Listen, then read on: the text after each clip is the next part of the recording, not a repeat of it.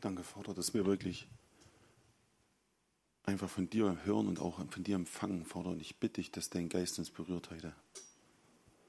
Dass wir wirklich im Brand gesetzt sind von dir, Vater. Und dass wir wirklich von der Leidenschaft, die du hast für uns, dass wir davon Feuer fangen, Herr. Dass wir nicht zu anderen hingehen und ihre, ihr Feuer begutachten und, und es toll oder nicht toll finden oder wie auch immer. Und es eine Zeit lang in dem Licht auch wärmen wollen, Herr. Ich bitte dich, dass wir selber brennen, Herr. Ich bitte dich, dass wir das in unserem Inneren verstehen, Herr. Hm. Mir ist das, ist so wichtig. Ich habe es erst überlegt, wie ich das am besten weiterführe, was der Robby so angefangen hat. Weil das in meinem Herzen, ja doch, es ist alles im Endeffekt, ja, es ist im Endeffekt gleich. Das Evangelium ist Evangelium. Jesus hat halt alles von tausend Dingen angefangen. Also ich habe halt nur gemerkt, dass Jesus halt sich nicht die Mühe gemacht hat, wie wir manchmal, dass wir versuchen, aus allen Ecken alles mitzunehmen und ja nichts zu vergessen, sondern er war manchmal auf dem Punkt genau und, das, und dann ist er wieder gegangen. Vielleicht ist das auch ganz gut so. Bei mir persönlich ist es halt genauso wichtig und ich hoffe, dass es bei jeder Predigt von mir mit rausgekommen, dass wir natürlich den Weg der Heiligung nicht drum kommen.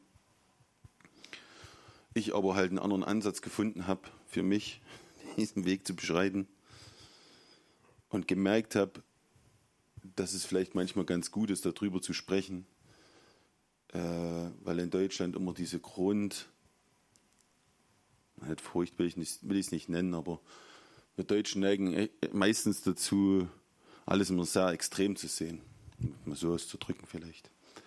Und manche Prediger wollen nicht diesen Schlendrian reinbringen in Gemeinden. Es darf nicht schludrig werden. Und damit hatten, glaube ich, auch die ersten Apostel schon zu kämpfen gegen, die hatten zwar zu kämpfen gegen eine falsche Lehrmeinung, ne? aber es ist im Endeffekt ging es auch darum, ich glaube, dass Petrus, Johannes, die zwölf Jünger und so weiter und so fort wussten, dass Jesus nicht im nächsten Tag wiederkommt. Weil es gab damals schon eine Lehre und sie haben davon auch gesprochen, mit dem tausendjährigen Friedensreich und so weiter und so fort und dass ein paar Jahre noch vorher was passieren muss. Aber sie haben allen Jüngern immer mitgeteilt, lebt so, als wenn morgen der Herr wiederkommt damit dieser Schlendrian nicht reinkommt. Ja. Aber vor diesem Schlendrian sollten wir nicht die Furcht haben, die man manchmal so dazu hat. Und ich habe manchmal so die Befür oder habe es in meinem eigenen Leben, sagen wir es mal einfach so, ich meine es als Bestes. Ich habe immer gemerkt, wo ich am Anfang Christ war und diese Predigten gehört habe, das hat mich immer top motiviert, dran zu bleiben. Und diesen Schlendrian in meinem Leben ja nicht zuzulassen. Und trotzdem habe ich nie gemerkt, dass es mich manchmal nur zum Handeln angeregt hat, aber mein Herz gar nicht verändert war. Und das ist jetzt für mich dieser Unterschied, den ich versuche euch mitzuteilen, wenn ich halt darüber spreche. Mittlerweile ist mein Herz etwas anderes. Ich will den Schlendrian nicht, ist klar. Aber ich habe eine andere Vorangehensweise, weil der Vater mich freigeliebt hat von Dingen. Und das wünsche ich mir, dass wir das alle entdecken und dass wir das alle erfinden. Weil den Weg, den, den Jesus mit uns beschreiten möchte, den er, den er angefangen hat, den will er auch in eine Veränderung bringen.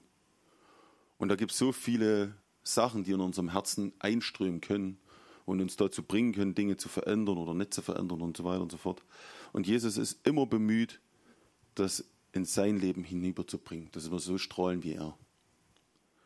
Und deshalb fleißige ich mich oft von dieser Vaterliebe zu sprechen, weil sie mir am meisten hilft. Weil Jesus sich eigentlich gefühlt das ganze Evangelium über immer am meisten damit bemüht hat, über diese Vaterliebe zu reden. Also wenn ihm das schon so wichtig war, sollte es uns vielleicht auch sehr wichtig sein. Wenn er so einen Wert drauf gelegt hat, zu sagen, wer mich sieht, sieht den Vater, wer mich hört, hört den Vater, wer das und das, das sieht immer in mir den Vater, dann ist es vielleicht genau das, was wir brauchen. Und wir müssen uns das ja mal wirklich durch den Kopf gehen lassen, dass dieser Erschaffer aller Dinge, dieser mächtige Gott, das Kostbarste gegeben hat, was er hatte, und das war sein Sohn, ihn ans Kreuz nageln lassen hat, für uns, damit er endgültig eine Beziehung mit dir und mir führen kann. Und er war dazu bereit, das Teuerste in seinem Leben zu opfern. Und ich glaube, er würde es wieder machen, wenn es jetzt nötig wäre für einen. Das müssen wir uns immer wieder vor Augen führen. Da war er sich dazu bereit und er hat am Kreuz sich abgewandt, wo Jesus gesagt hat, warum hast du mich verlassen? Dieser tiefste Moment. Ich, ich als Vater für meine Tochter kann das nachvollziehen. Wenn jemand der Gewalt antun tät, wäre ich sofort bereit, mein Leben für sie zu opfern. Ich weiß nicht, ob der andere das überlebt, aber es würde einer von beiden bloß übrig bleiben. Und wenn er schon so extrem, also wenn ich solche äh, Gefühle und Empfindungen für meine Tochter habe, weiß ich, dass er das Gleiche für Jesus hat und hatte. Und es war vielleicht auch gut, dass er sich dort in Anführungsstrichen weggedreht hat. Aber wir müssen uns das immer vor Augen führen. Er hat diesen kostbarsten Besitz für uns geopfert, um diese Beziehung wiederherzustellen. Und wenn er das geopfert hat, wenn er das bereit war, für uns zu opfern, wie kommen wir eigentlich oftmals dazu, den Vater so billig darzustellen und ihn in Schubladen zu packen, als wäre es ihm egal, ob wir weggehen oder da sind. Weißt du, wir sagen oft so leichtsinnig, natürlich, man kann in Jesus einsteigen, man kann da wieder rausfallen. War Entscheidungen falsch, bist du wieder weg. Das tut mir so, so billig sagen, das tut mir innerlich so weh mittlerweile, weil ich glaube, dem Vater war es so kostbar, der, so einfach ist das nicht, wie wir uns das vorstellen. Er tut alles dafür, dass wir diese richtige Entscheidung treffen. Er hasst jeden Mittler zwischen dir und, und ihm. Jeden, der sich dazwischen drängeln will und irgendwie das da machen möchte und sagen möchte, hier, ich habe was ganz Wichtiges. Er möchte eine Beziehung mit dir und mir führen. Und es ist nicht so billig, wie wir uns das manchmal vorstellen, dass wir dann einfach mal zwei Entscheidungen fällen und sind wieder raus vom Herrn. Das denken wir. Ich glaube das nicht mehr. Und das kann ich euch ja beweisen. Bis zu welchem äußersten, bis zu welchem äußeren Ding der Vater eigentlich bereit ist zu tun, um dich und mich auf diesem Weg zu halten, um dich und mich am Ende des Lebens, wenn es darum geht, dass du die Augen zumachst, dass du die Zeit mit ihm hast. Weil für ihn ist es wichtig. Für ihn ist es mehr als wichtig. Wenn ihr Jona lest, zu Zeiten des Alten Testaments und seht, wie Jona verstanden hat, wie der Charakter des Gottes ist, den er anbetet und deswegen er beleidigt war, weil er, diesen Ungläubigen, dieser bösen Leute von Ninive, er wusste, er wird ihnen Gnade walten lassen. Und das wollte er nicht.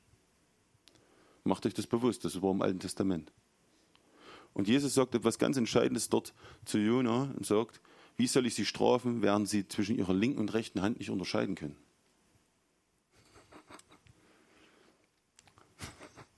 Ich finde sowas phänomenale Aussagen, weil das bedeutet, dass der Vater damals schon wusste, dass es für sie unmöglich war, immer das Richtige zu wissen und das Richtige zu tun. Also wie sollte er sie strafen? Noch was? Unwissenheit schützt vor Strafe nicht, ich weiß. Und trotzdem müssen wir uns das immer wieder verdeutlichen, dass der Vater immer für uns ist und für uns kämpft. Er möchte, dass du am Ende, des, wenn du die Augen zumachst, bei ihm bist. Immer. Das ist ein leidenschaftlicher Kampf. Und dafür ist er immer bereit. Und wir müssen uns das wirklich immer wieder bewusst sein, was er da für mich geopfert hat. Also auch für dich. Damit wir es auch nicht so billig ansehen damit wir auch verstehen, dass, dass er uns einfach lieb hat. Um es mal ganz platt auszudrücken. Ja, genau. Ja, danke.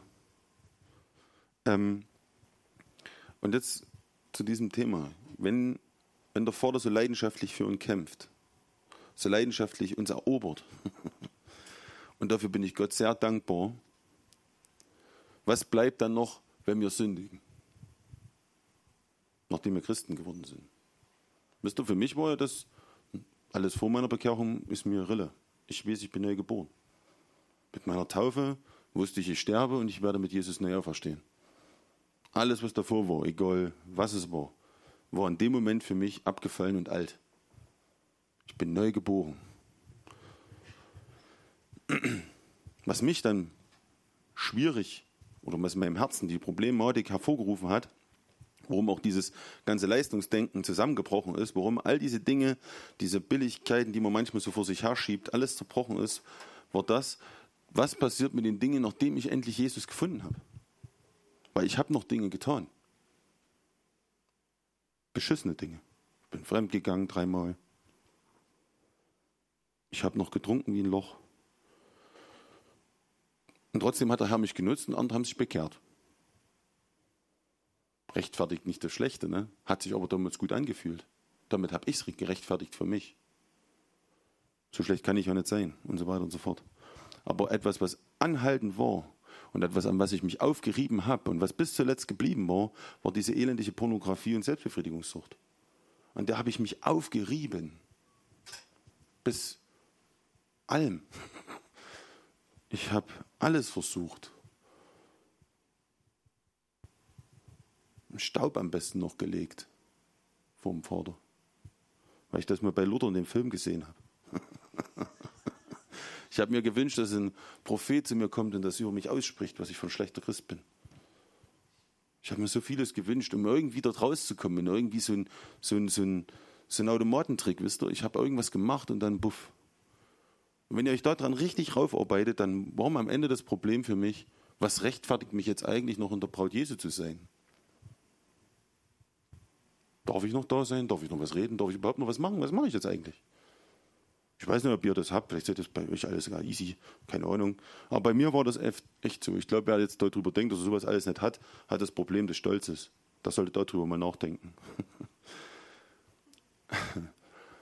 Aber wenn ihr euch daran aufarbeitet und dann irgendwann zu einer Kapitulation kommt, und das war dann bei mir, ich kam zum Moment, wo ich absolut kapituliert habe und nicht mehr wusste, ja, bin ich jetzt hier noch drin?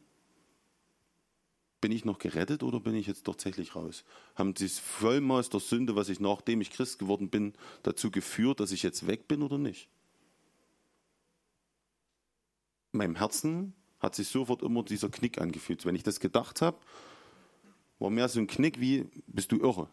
Ich weiß nicht, wie ich es besser ausdrücken kann. So das Gefühl innerlich, dass das eine Lüge ist, dass das nicht stimmt. Und trotzdem hat ja mein, mein Kopf mit meinem Predigtwissen, mit meinem Bibelwissen und mit dem ganzen Wissen, was ich angehäuft habe, hat ja immer dazu geführt, dass man sich so, und da war, die haben ja auch nicht das Rechte sagen können. Kann sein, muss nicht sein. War immer ein bisschen in den Tag gerissen. Wie ist es denn?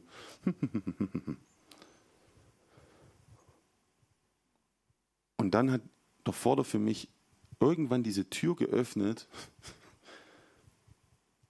dass ich eine Begegnung mit dem Vater hatte, mit dem lebendigen Vater, für mich, also gefühlt, und dass diese Liebe in mein Leben gekommen ist, die mir gesagt hat, du bist.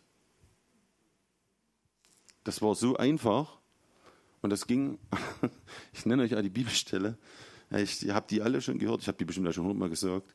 Das ist im 1. Korinther 13. Es müsste sogar, glaube ich, der Vers 13 sein.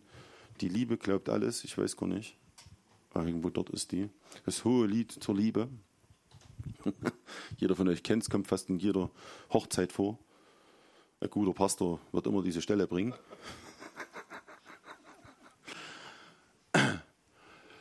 Sie erträgt alles, sie glaubt alles, sie hofft alles, sie erduldet alles. Sie rechnet Böse nicht zu. Und dieses dieser Moment, sie glaubt alles, ist mir damals so tief in mein Herz gefahren, weil ich den Herrn immer noch, dem ich gesündigt habe, um Vergebung gebeten, ha, gebeten habe. Und irgendwann, ich habe ja niemandem mehr wehgetan in meinem Herzen, ne? Gefühlt. Ich habe immer gedacht, ich habe nichts gemacht eigentlich. Aber in, wollte irgendwie immer diese Freiheit endlich in meinem Herzen haben, dass das Letzte, was ich gefühlt habe, was noch zwischen mir und dem Vater steht, endlich verschwindet. Und ich habe diese Stelle gelesen und irgendwann ist die mir so angesprungen. Und ich dachte, also jedes Mal, wenn ich das gesagt habe, hast du es mir geglaubt. Was dort steht, ist der Gedanke Gottes über, über uns. Wenn wir das sprechen, es tut mir leid, dann glaubt er das. Und wenn dort steht, er rechnet das andere nicht mehr zu, dann ist für ihn dort dieser Strich schon wieder da. Und du findest noch eine andere Bibelstelle, wo drinnen steht, dass er das Böse nimmt und hinter sich wirft und versenkt ins Meer. Und er schaut es nicht mehr an. Wir schon. Ich besonders. Ich bin dazu geneigt, mich ständig zu, zu kasteien und zu foltern. Es liegt in mir drin. Ich bin manchmal so, ich brauche das manchmal, mich irgendwie lebendig zu fühlen oder was weiß ich. Warum ich so einen komischen Fetisch habe. Gut ist er nicht. Aber wo das, wo das angefangen hat zu wirken, diese Bibelstelle, die ich eigentlich auf einer Hochzeit nicht mehr hören kann, die mir zu den Ohren geblutet hat. Ich hätte nie gedacht, dass der Vater genau diese nimmt, um mir etwas zu offenbaren. Und wo das aufgeploppt ist und ich verstanden habe, dass es nicht darauf ankommt, was meine Leistung ihm gegenüber bedeutet, dass es völlig unabhängig davon ist. Und dass wenn ich ihm um Vergebung bitte, diese Vergebung empfange, da wüsste ich gar nicht so richtig, wie ich tun soll. Das war auf der einen Seite eine übelste Freude, auf der anderen Seite diese Angst vor dem Schlendrian. Das öffnet doch Mittel und Tore. Man könnte ja jetzt. Und das stimmt aber nicht. Weil diese Furcht vor diesem Schlendrian beinhaltet, dass ich alles andere, was ich über Jesus weiß, über Bord werfe. Weil dann ist es mir ja alles egal. Ich habe so einen Christen kennengelernt, dem alles egal ist. Alle Christen, die ich kennengelernt habe, die wollen alles Richtige machen. Der eine geht so hin, der andere mal so, der andere meint, es ist das richtig. Wir sind ja oftmals geprägt durch das, was wir sind. Und so sehen wir auch den, den Umgang Gottes mit uns. Ne? Du kannst keinen anderen lieben, wenn du dich nicht selbst liebst. Das ist da so eine tolle Stelle dafür. Das heißt also, so wie ich mich behandle, so behandle ich alle um mich herum. Und so erwarte ich auch, dass Gott mich behandelt. Aber das hat mit der Realität und mit der Wahrheit nicht viel zu tun. Eigentlich so viel wie gar nichts. Und der Vater will genau dieses Bild verändern. Und ich glaube, dass deswegen der Robby, das ist alles, es ist immer so wichtig und richtig, dass wir immer wieder darauf hinweisen, dass dieser Prozess im Herzen beginnt, wenn Jesus in unserem Herzen Einzug gehalten hat. Und dass wir darauf achten, diesen Prozess am Laufen zu halten. Alles richtig. Ich werde das nicht wegtun. Ich wusste bloß irgendwann nicht mehr, mir besser zu helfen, als dieses anzunehmen, dass ich von dieser Gnade so abhängig bin. Weil ich habe zum Herrn, ich wusste, wenn dieses Gnaden Werk, was Jesus am Kreuz gemacht hat, nicht funktioniert, bin ich verloren. Ich habe ihm nichts mehr anzubieten. Was soll ich ihm noch bieten, nachdem ich, was ich gemacht habe, nachdem ich ihn kannte und die Wahrheit wusste? Was bietet man dann den Gott noch, noch an? Harte Frage, ne? Die hat mich halt zum Mörder gemacht, die hat mich kaputt gemacht.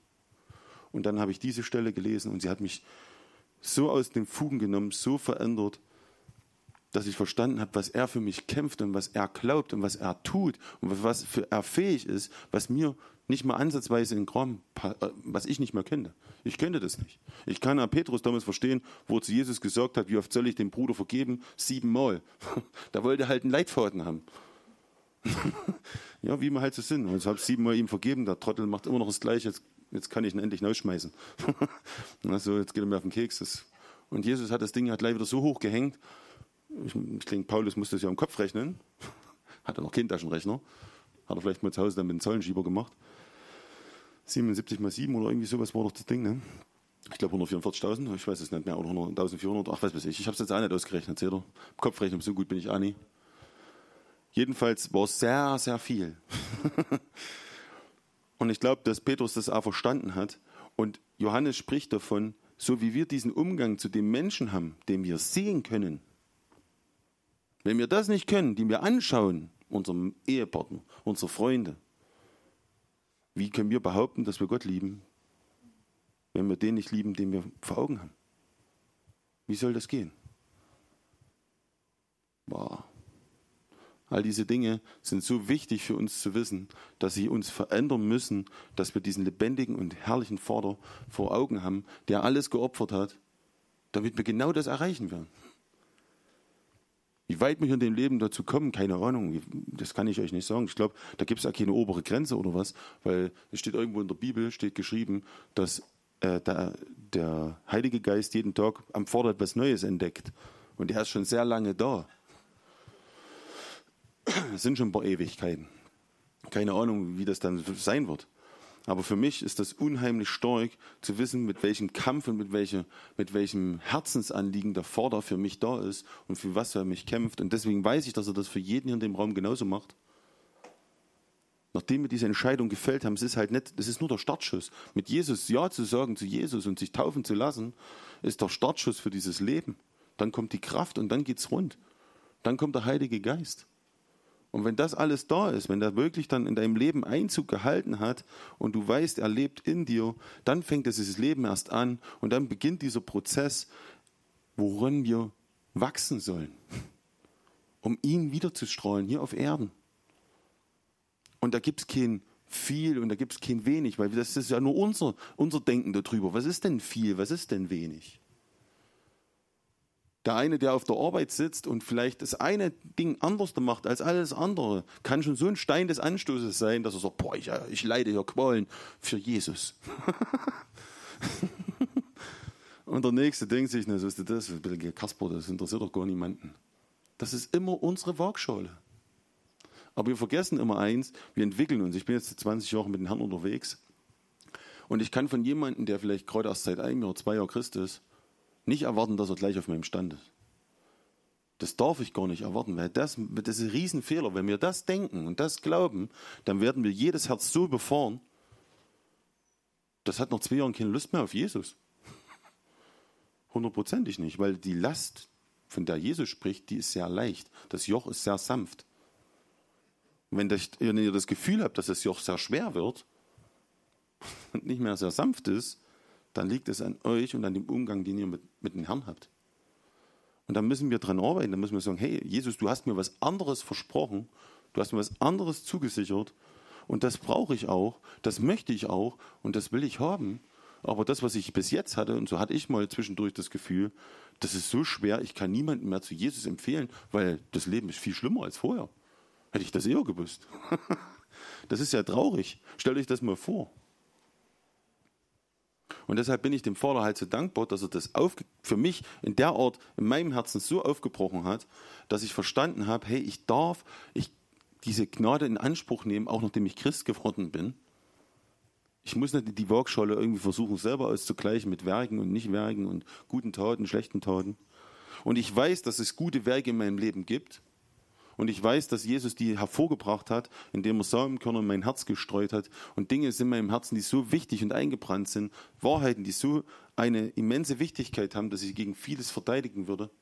Und ich weiß, dass das alles diese, diese tollen Dinge sind, die Jesus in mein Leben gebracht hat. Ich bin jeden Morgen glücklich. Ich, ich weiß schon, also bei manchen Arbeitskollegen, so die ich kennengelernt habe, aber manche, die mit mir ständig auf Baustelle sind, dem bluten manchmal die Ohren, weil ich von früh ab immer gute Laune habe und jeden Volllauber. So, außer im Auto früh noch, da habe ich keine Lust. Aber so nachdem ich den ersten Kaffee getrunken habe, sagen wir mal so, dann läuft der Laden. Dann ist das Herz auf 180 und dann geht's, dann pumpt's. Und das ist für mich zum Beispiel auch ein Zeichen, dass der Herr etwas in meinem Leben kolossal dort verändert hat. Wisst ihr, ihr müsst es suchen. Diese guten Werke, die sind da. Wir müssen sie bloß manchmal schützt sich zu, manchmal sind wir oftmals so abgelenkt von den Dingen, die nicht funktionieren, weil jemand ganz bestimmtes ja dagegen arbeitet. Er versucht deine Aufmerksamkeit immer auf das zu lenken, was nicht ist. Damit du dich nicht freuen kannst, damit du nicht auf das schaust, was Gott eigentlich Gutes in deinem Leben gemacht hat. Und deshalb tut Jesus wirklich unter dem Vater nicht einsperren in solche kleinen Räumlichkeiten mit so kleinen lapidaren Aussagen. Das ist für mich so traurig. Ich glaube zum Beispiel, dass keine Krankheit von Gott direkt gegeben ist. Er hat das nicht nötig, uns mit Krankheit zu züchtigen. Das ist wichtig für mich. So, das ist eine Wichtigkeit. Und trotzdem ist es biblisch nicht korrekt. Weil ihr findet es in der Offenbarung, vielleicht bist du schneller am Rechner, in der Offenbarung in den Sendschreiben finden wir das, dass es Jesus direkt selber sagt, dass er Krankheit schickt. Das hat eine bestimmte Voraussetzung gehabt. Und sogar Leute mit dem Tod straft.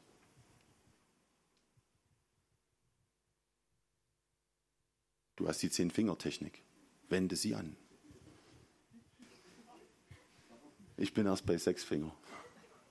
Ich darf langsamer sein am Rechner. Er nicht. Früher hatte ich Zweifingertechnik. Jedenfalls, um auf dieses Thema, können dann, kannst du, wenn du findest, wirfst es einfach an, diese, diese Bibelstelle. Ähm, mir geht es gar nicht mal so rum, ich muss nicht ergründen, warum und weshalb. Was für mich aber wichtig ist in dem Moment, ist dieser unbändige Eifer Gottes, auch noch diese, die völlig daneben gelaufen sind in der Gemeinde, glaubt mir, er wollte sie retten. Welcher Vater gibt freiwillig sein Kind auf? Hand hoch. Welcher Vater wird es freiwillig von der Klippe springen lassen? Einfach so. Und guckt ihm dabei zu und sagt, ja, deine Entscheidung. Mir egal. Mach ich ein neues. Denken wir so billig von unserem Vater?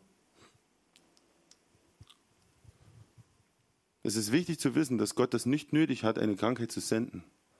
Aber wenn er sieht, wohin du läufst und das Ende begutachtet und weiß, wo du enden wirst, können wir uns manchmal auch bewusst sein, dass er Dinge tun wird oder tun, zulassen wird, die passieren, um uns zu einer Umkehr zu treiben. Und er wird dazu bereit sein, das zu machen, weil er dich liebt.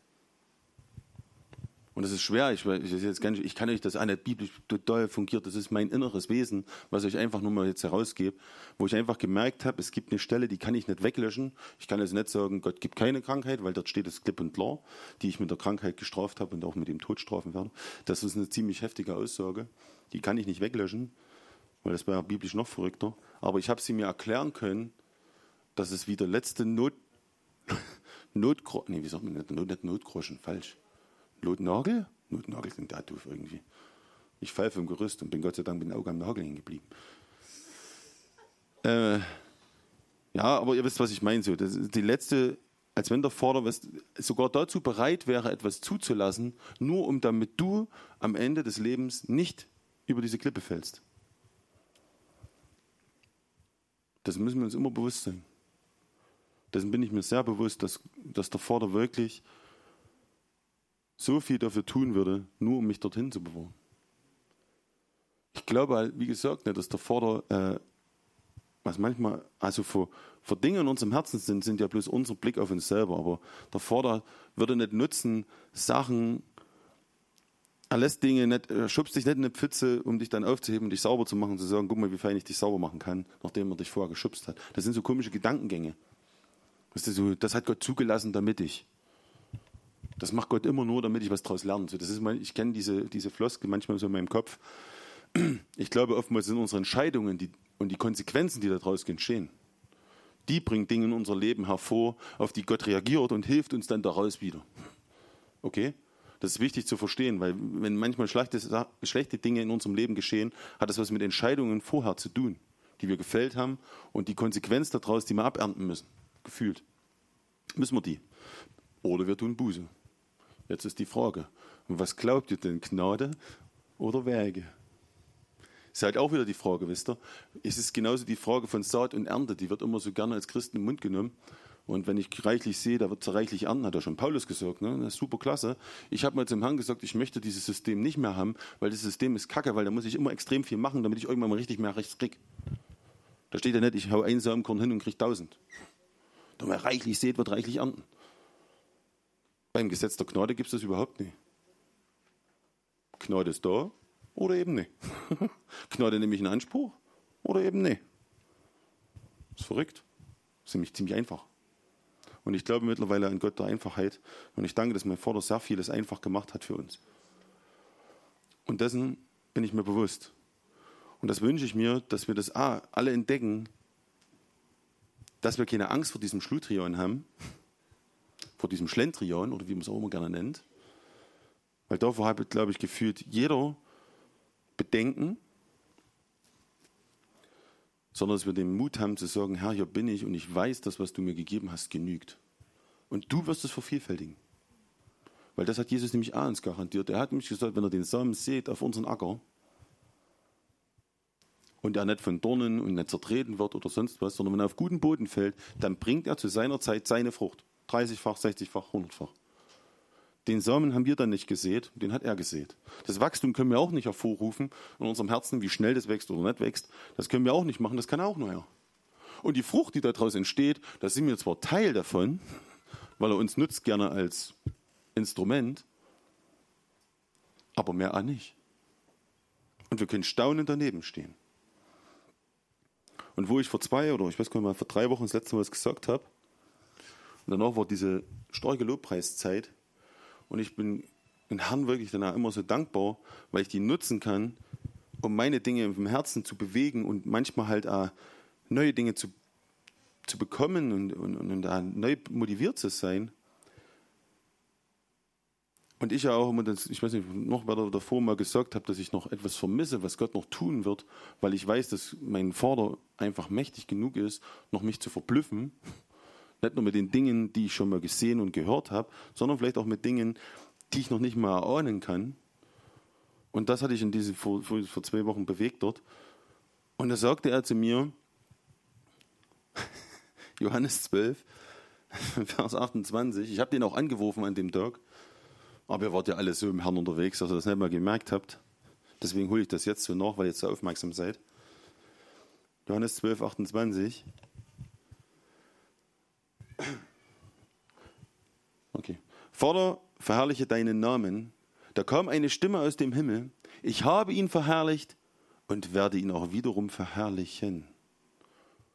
Wer hat gesagt, dass es da geendet hat? Da wurde, das ist genau das, was der Herz mir gesagt hat. Wer hat gesagt, dass ich jemals aufgehört habe, meinen Namen zu verherrlichen? Ich tue das ununterbrochen. Oh, da war ich natürlich. da habe ich heute auch wieder Lust auf Lobpreis.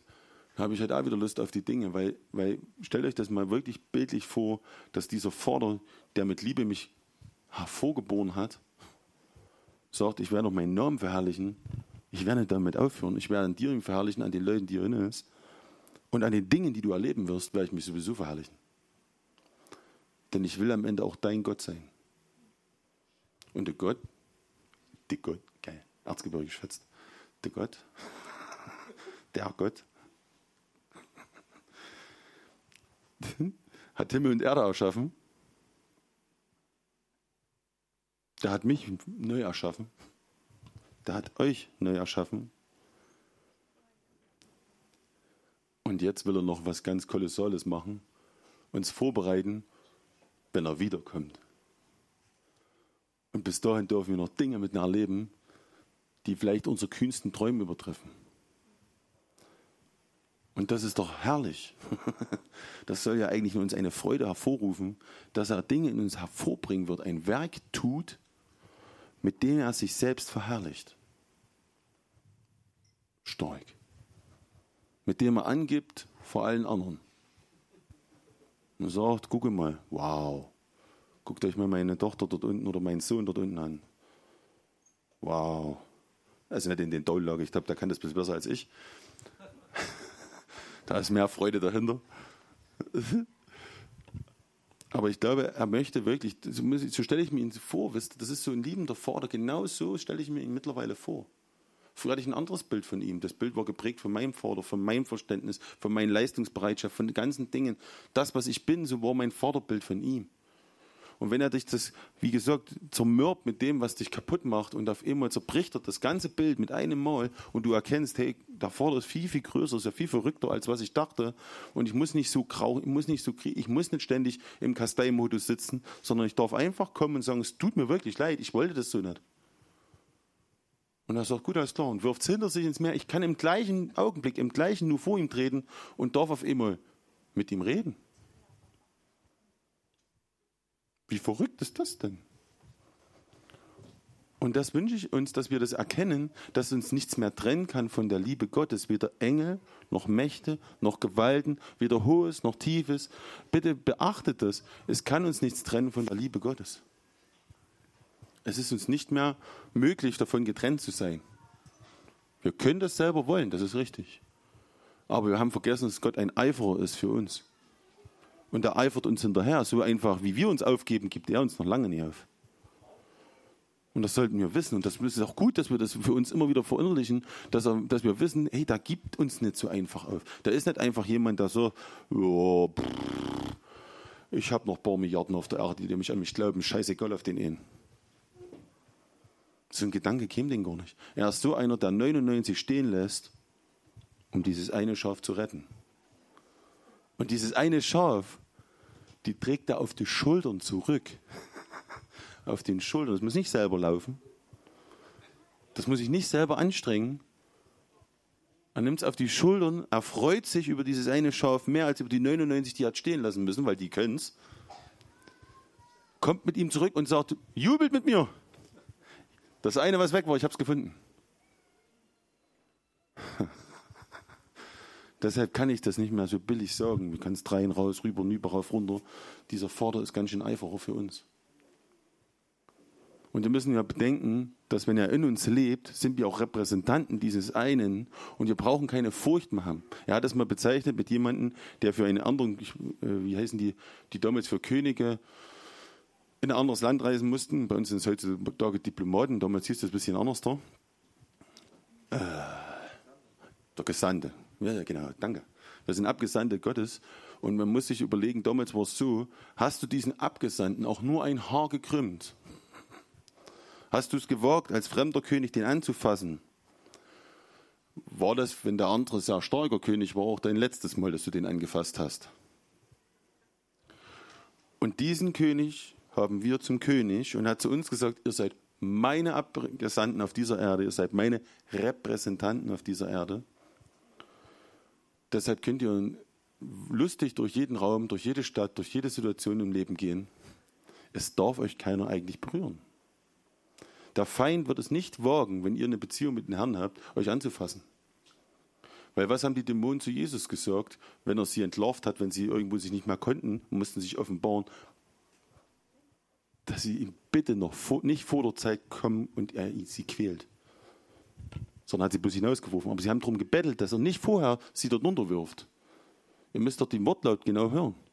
Sie wussten, welche Strafe auf sie wartet. Und sie wussten, dass sie ihm gegenüber nichts zu melden haben, dass es kein, kein Spaßverein ist und dass wir mal ein bisschen gucken und hier ein bisschen da, sondern Jesus war der König. Und das Gleiche gilt für uns.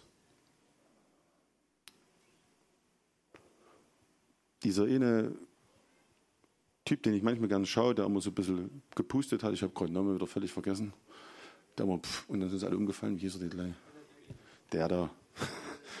Dehegen, genau. Der hat mal so ein lustiges er erzählt und damals konnte ich das nicht ganz fassen, aber heutzutage mit dem Erkenntnis darüber war, ist es eigentlich sonnenklar. Er lag im Bett, er ist irgendwann nachts aufgewacht und vor ihm stand der Leibhaftige.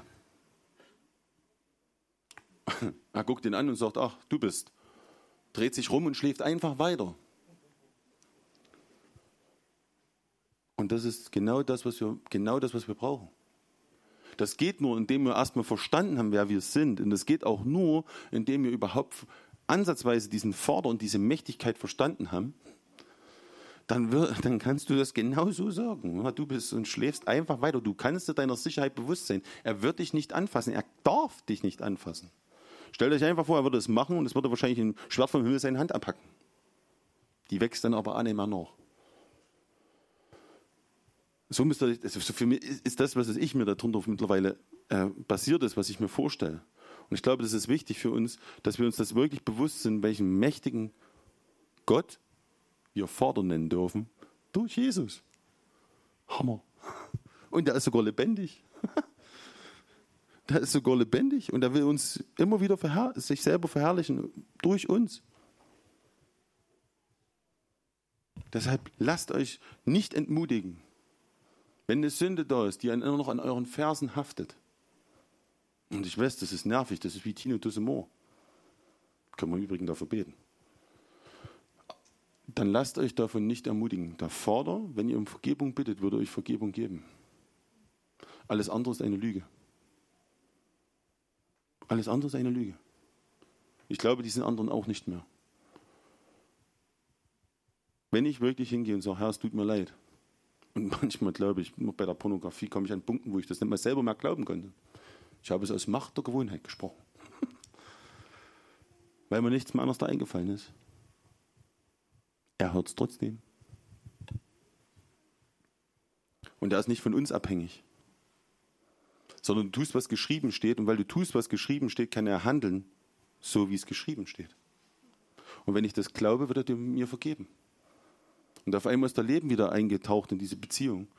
Und auf einmal, wenn es zerbricht, passiert etwas mit dir. Seid euch dessen immer bewusst. Es gibt nichts, was euch trennen kann von der Liebe Gottes. Und deshalb ist mir das so ein Herzensanliegen, euch immer wieder daran zu erinnern.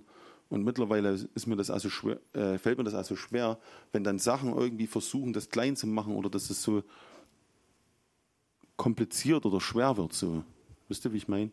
Sondern das ist so einfach. Jesus war immer so einfach. Zu ihm sind die gegangen, die nicht unbedingt studiert waren. Das waren nicht die, die Brains von der Schule, das waren nicht die Studierten, sondern es war das einfache Fußvolk, die, die damals fast gerade so lesen und schreiben konnten, auf Deutsch gesagt. Der Durchschnittsmann. Und Jesus hat gesagt, genau, dem Mächtigen dieser Welt hat Gott es verborgen, um es den Schwachen zu offenbaren. Und diese Schwachen nimmt er jetzt, um es dem Mächtigen vor Augen zu führen und zu sagen, tja, hast du den auf deiner Seite läuft? Hast du den nicht auf deiner Seite läuft nicht? Und ihr könnt es aktuell ja sehen, wenn ihr Jesus nicht auf seine Seiten ist und wenn Gott raus ist aus jeder Rechnung, seht ihr ja, was gerade passiert. Ihr könnt bloß, müsst bloß die Augen aufmachen, seht ihr jetzt gerade aktuell wunderbar. Oh, Alex ist gerade ganz schlecht, mich anzurufen. Geil. Ähm, dass das absolut nicht funktionieren kann, sondern nur wenn der Herr wirklich in uns lebt, treffen wir auch Entscheidungen, die das Leben hervorbringen. Wisst ihr, das bringt Leben hervor. Es muss immer am Ende Leben hervorbringen. Tote Religion gibt es genug. Und sie sind nur dafür da, Menschen in dieser Grundgenuss der Züchtigung zu halten. Du musst, du sollst, mach. Dann bekommst du vielleicht, wenn alles passt, am Ende der Krönung das. Aber das nährt im Grunde immer nur eine einzige Sache im ganzen Leben von jedem Einzelnen, der da drin ist. Stolz. Es nährt nichts anderes. Die können demütig tun, wie sie wollen. Sobald sie Dinge machen für Gott, fühlen sie sich gut. Und sie sind besser als der andere Rest. Und das ist genau das, wo Jesus angesetzt hat und hat gesagt, wisst ihr, bei mir ist das alles ein bisschen anders. Ich bin gekommen, um euch erstmal die Brücke zu schlagen, die ihr nicht aufmachen könnt. Ich habe die Latte so hochgelegt, dass ihr sie alle nicht überwinden könnt, damit ihr am Ende alle da steht und sagt, Herr, wir brauchen dich. Jawohl, und wenn ihr das wirklich aufgeschlossen habt, dann kommt ihr ins Leben. Und wenn ihr das Leben mit mir führt, wird es euch Erquickung sein. Und es wird eine Quelle in eurem Inneren sein, was ins Leben führt. Und das ist wirklich das, worum wir uns immer wieder ausstrecken müssen, sollen, wollen. Ich hoffe, ihr wollt. Damit wir heute auch noch erleben, wie der Herr wirklich Sachen in unserem Herzen verherrlicht. Und sich selbst verherrlichen möchte. Und deshalb ist das auch mir so eine Wichtigkeit damals gewesen, wo ich das, das erste Mal entdeckt habe mit den Berührungen des Geistes und die ganzen Dinge, die dazukommen, weil du dann spürst, dass Gott lebendig an dir arbeitet. Achtet es nicht für klein, euer Sprachengebet, auch wenn es nur drei Wörter sind. Wer das für klein erachtet, hat nicht erkannt, dass das übernatürlich ist. wenn ihr Träume habt, wenn ihr Visionen kriegt, wenn ihr in der Bibel auf einmal Sachen versteht, die vorher nicht verstanden, standesmäßig greifbar waren, weil ihr auf einmal mit dem Autor, dem Heiligen Geist, wirklich in Gemeinschaft lebt und ihr versteht auf einmal die Schrift und sagt, hey, das ist wow, neu geschrieben, verrückt. Gestern Abend hat es der Herr dort geschrieben, das ist ganz neu. Ich weiß nicht, ob ihr das kennt, aber diesen Effekt kenne ich sehr oft. So, und egal was, es ist übernatürlich. Wir müssen uns bewusst sein, dass das übernatürlich ist. Wenn ihr schon mal erlebt habt, dass ihr dafür eine Krankheit gebetet habt, und auch wenn es nur ein bisschen besser war, war es übernatürlich. Natürlich wünschen wir uns alle, dass wir sofort gehergestellt und sofort klasse und sofort toll sind.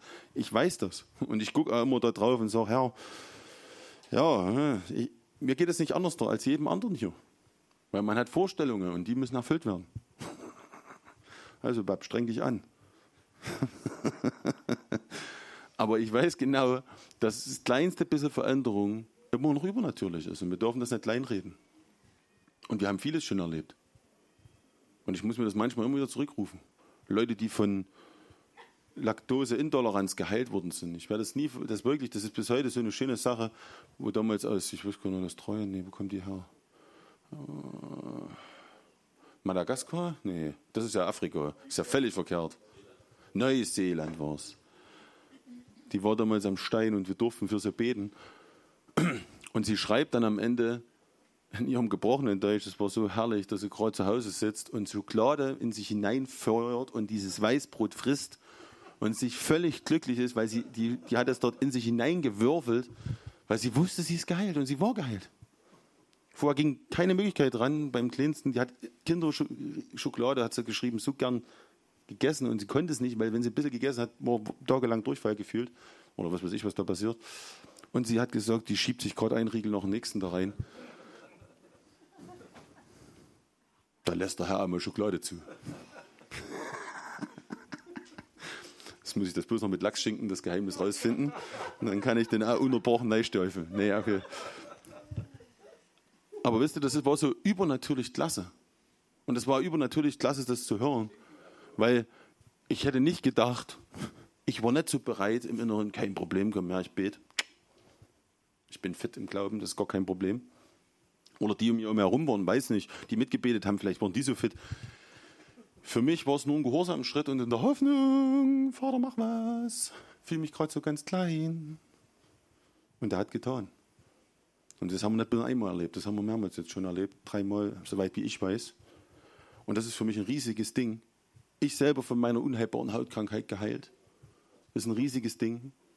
Und ich weiß nicht, wie oft ich schon von, von, von Erkältungen und Polleneffekten und was weiß ich was geheilt worden bin, einfach aufgrund von Entscheidungen, die ich fäll. Es ist Wahnsinn, was Gott tun kann, denn den Glaubenden ist nicht so möglich. Und genauso wünsche ich mir das auch hier dass wir wieder daran glauben können. Ich weiß noch, wie wir hier auch für, was weiß ich, für Beine gebetet haben, die sind verlängert worden, sitzen hier welche im Raum, die das zweimal erlebt haben. Ich hab, wir haben so, so vielen Sachen schon gehört, gesehen und wir müssen uns das immer wieder vor Augen führen. Gott will große Dinge immer noch, nach wie vor.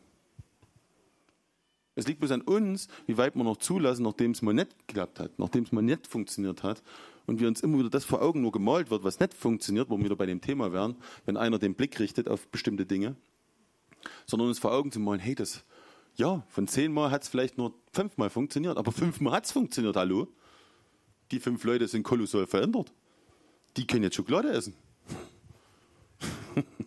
ich Lachsschinken. Ähm, und das müssen wir uns immer wieder so vor Augen führen. Ja, das hat Dinge und es, und es hat nicht davon, oder Gott hat nicht gebraucht, dass ich vorher ja mich fühle wie der hellste Stern vom sondern es waren manchmal Momente, wo ich immer gedacht habe, ach du Scheiße, hoffentlich werden die nicht kränker als vorher. Ja. Der eine mit seiner Gicht, das werde ich auch nicht vergessen, der mal da war, der gewusst ich, ich soll unbedingt mit meiner Frau für ihn beten.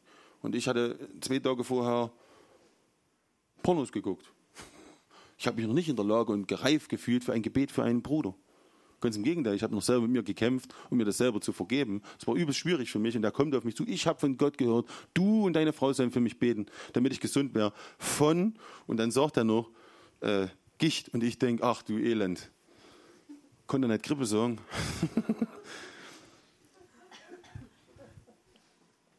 und wir stehen hier und äh, der erste Gedanke war, ja, meine Frau ist dabei, Gott sei Dank.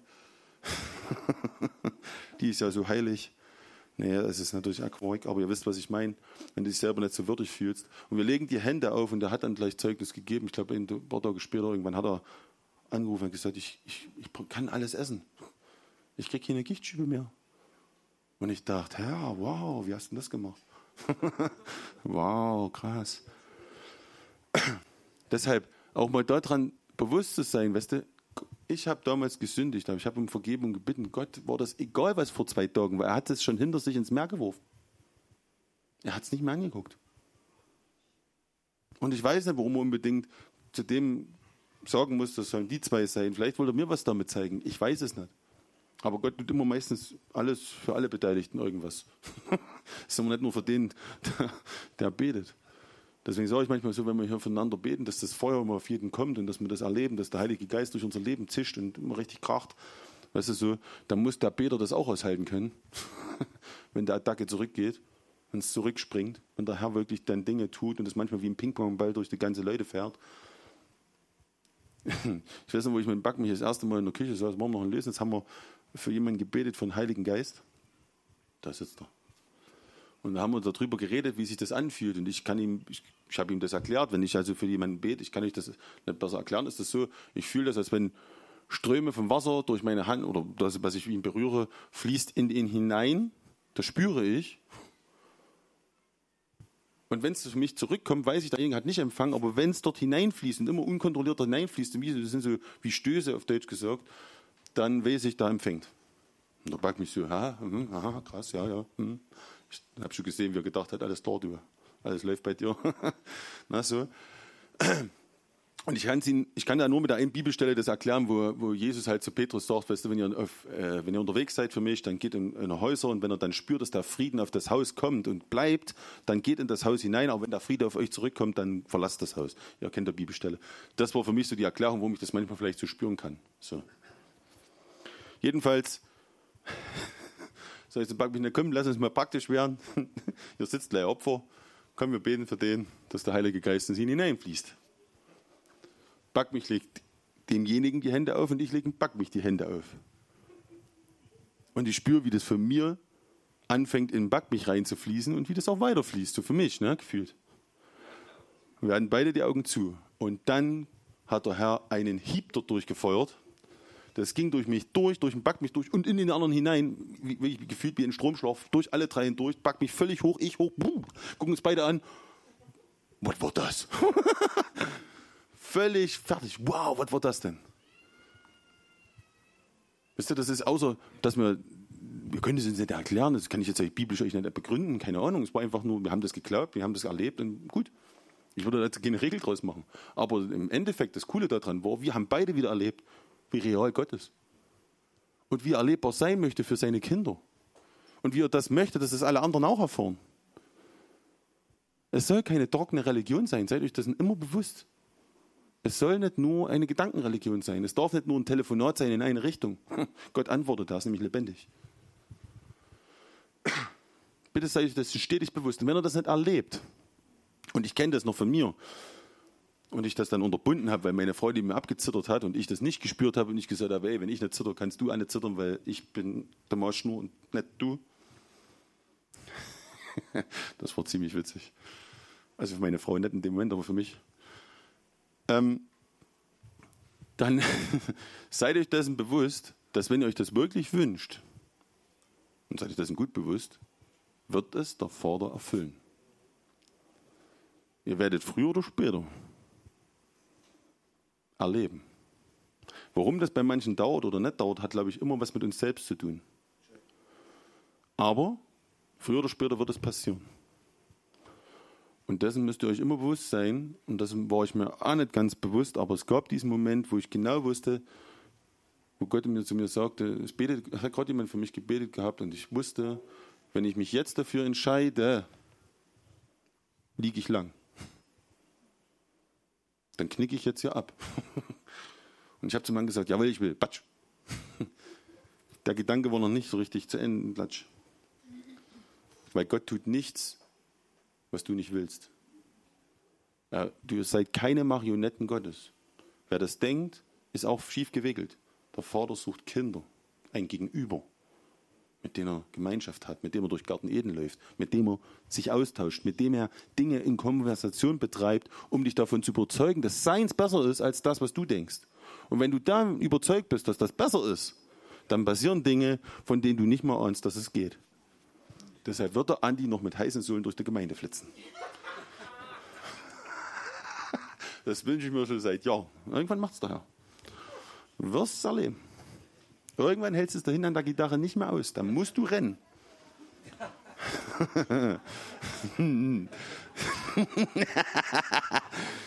Weil ich das mal erleben will. Das finde ich mich witzig.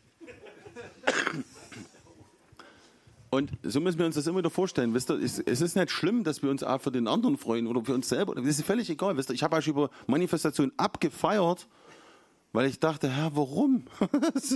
ich konnte gar nicht mehr. Ich musste über das lachen, was ich da sehe. Und ich glaube, dass Gott auch kein Problem hat. Ich glaube, der lacht selber drüber.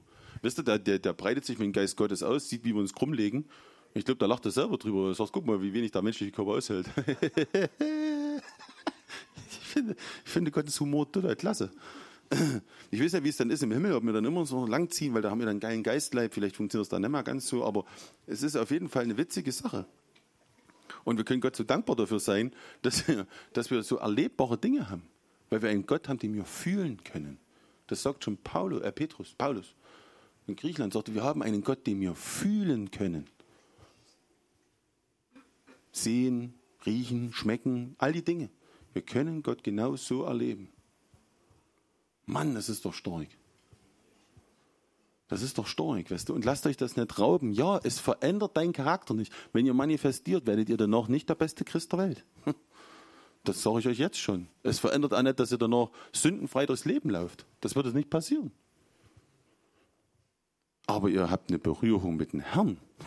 Das wird passieren. Und die Berührung, jede Berührung, die ich mit dem Vater habe, hat mich dazu verändert und immer mehr verändert. Und deswegen misse ich sie nicht mehr missen. Ich möchte sie keinen Moment mehr verlieren. Und deshalb pfeife ich da drauf, ob das Leute anstößig finden oder nicht. Es tut mir leid. Mittlerweile pfeife ich da ein bisschen drauf, weil es nützt mir nichts, wenn ich denen das zwar vorlebe und ich du nicht manifestieren für sie. Also das kann ich machen im Vier-Augen-Ding. Das ist kein Thema. Also wenn ich irgendwo bin, ist das kein Stress für mich. Aber wenn ich mich hier, wo ich zu Hause mich fühle, wo ich zu Hause bin, da haben sie Pech. Dann ertragt's oder geht. Weil was nützt es euch, wenn ich euch das gleiche vormache wie bei eurer Gemeinde, dann ist es das gleiche wie in eurer, dann könnt ihr dort bleiben. Also ihr, müsst, ihr kommt doch hierher, um das Leben zu finden. Wisst ihr das? Und, und, und dann möchte ich das nicht mehr missen, was mir Leben gibt. Warum muss ich mich da einschränken? Ich kann mich, wie gesagt, das ist kein Thema. Wenn ich irgendwo eingeladen bin, das ist alles kein Stress. Kann ich ohne Manifestation durch. Das kann ich auch unterbinden. Das ist alles kein Thema, weil der Geist ist dem Geist untertan. Alles gut. Kein Problem. Aber nicht hier, wo ich daheim bin. Und bei mir daheim sowieso nicht. ich habe eine Frau, mit der geht das sowieso nicht. Wenn er da nachts aufwacht, liegt die Sprachen sprechend schlafend neben euch. Das ist sowieso ganz, das ist manchmal so sehr kurios. Also immer wieder witzig. So. Das ist einfach herrlich. Herrlich. Jetzt hat sie gepfiffen. Das war so lässig. Als wenn sie wirklich mit Jesus an Hand durch den Weg läuft und der Trumpf, also das war wirklich phänomenal. Da bin ich dann wach und beobachte das. Das ist wirklich herrlich. Ähm, deshalb, lasst bitte euer Herz immer wieder dazu geneigt sein, neue Dinge vorzu, also zuzulassen, gute alte Dinge euch mal wieder vor Herzen und vor Augen zu malen und euch daran zu erinnern. Und habt keine Furcht. Habt wirklich keine Furcht vom Vater. Und habt keine Furcht davor, neue Dinge zu erbitten, zu wagen oder sonst irgendwas. Und lasst euch den Rest nicht rauben. Das ist mein Appell. Lasst euch den Rest wirklich nicht rauben. Und ihr werdet den Weg der Heiligung automatisch gehen. Wer zu Gott Ja sagt und sagt, ich will deinen Weg gehen, wird den Weg gehen. Punkt. Weil der Vater für uns kämpft. Deswegen wird der Weg auch funktionieren. Deshalb, Vater, ich bitte dich, dass du deinen Namen verherrlichst und ihn auch weiterum immer wieder neu verherrlichst. Ich bitte dich, dass wir diese dich heute wieder wirklich neu erleben und dass jeder von uns herausgefordert wird im Herzen und sich entscheiden muss für das, was geschieht, Herr. Ich bitte dich, Geist Gottes, dass wirklich dein Feuer, dein, dein Feuer, mit dem Jesus gekommen ist, hat uns im Geist und im Feuer getauft, dass diese beiden Dinge auf die Herzen fallen, Herr. Ich bitte dich, dass die Leute nach Hause gehen und wenn sie es noch nicht erlebt haben, oder dass sie heute Nacht Dinge erleben. Ich bitte dich, dass einfach Sachen geschehen, mit denen sie nicht rechnen. Und dass sie dann spüren, dass sie sich entscheiden müssen, weil du so lebendig bist. Und weil du sagst, hey, ich habe mehr. Und da, wo ich bin, ist eine Quelle. Und ich bitte dich genau darum, lass uns diese Quelle immer wieder in unserem Inneren finden. Lass uns diese Quelle finden, Vater. Und lass uns spüren und erleben, dass wir deine Kinder sind, Herr. Und dass du wirklich für uns bist und dass du uns liebst und uns gekommen bist, um uns frei zu, hast uns freigekauft von der Sünde, freigekauft von den Joch, von allen Dingen, damit wir mit dir Gemeinschaft haben können. Und darum bitte ich dich, lass uns diese Dinge immer wieder bewusst sein. Fülle unser Innerstes ab, dass jeder von uns dich erlebt. Neu und immer wieder neu und immer wieder neu. Und dass jeder von uns wirklich jeden Tag einfach neue Dinge von dir empfängt und einfach erlebt, erlebt, erlebt. Und dass jede schwere Last wir loslassen und dieses leichte Joch von dir annehmen. Und deines, deine Last ist so sanft. Und darum bitte ich dich, Herr, dass wir das erkennen mögen, dass der Frieden Gottes in unserem Herzen unsere Richtschnur wird für viele Dinge. Dass wir Frieden haben, Herr. Und dass wir Liebe haben, Herr. Dass wir den Nächsten lieben. Damit wir dich im Himmel lieben können, Herr. Und ich bin also so dankbar dafür, Jesus, dass du gesagt hast, das Höchste, wie man die Liebe ausdrücken kann, ist, wenn jemand sein Leben gibt für seine Freunde. Bitte beachtet, was er dort sagt für seine Freunde. Und danke, Jesus, dass du dein Leben für uns, weil wir deine Freunde sind, geopfert hast. Und darum bitte ich dich, Herr, dass unser Herz genau dahin sich verändert wird, Herr. Dass wir genau diese, dieses Ding in unserem Herzen haben, wie du, dass wir wirklich dein, den Dingen des Lebens begegnen mit deinem Frieden und mit deiner Freude, Herr. Die übernatürlich ist und die uns in Situationen übernatürlich befähigen wird. Und die uns hilft, immer weiter zu laufen mit dir, Vater. Danke, Herr.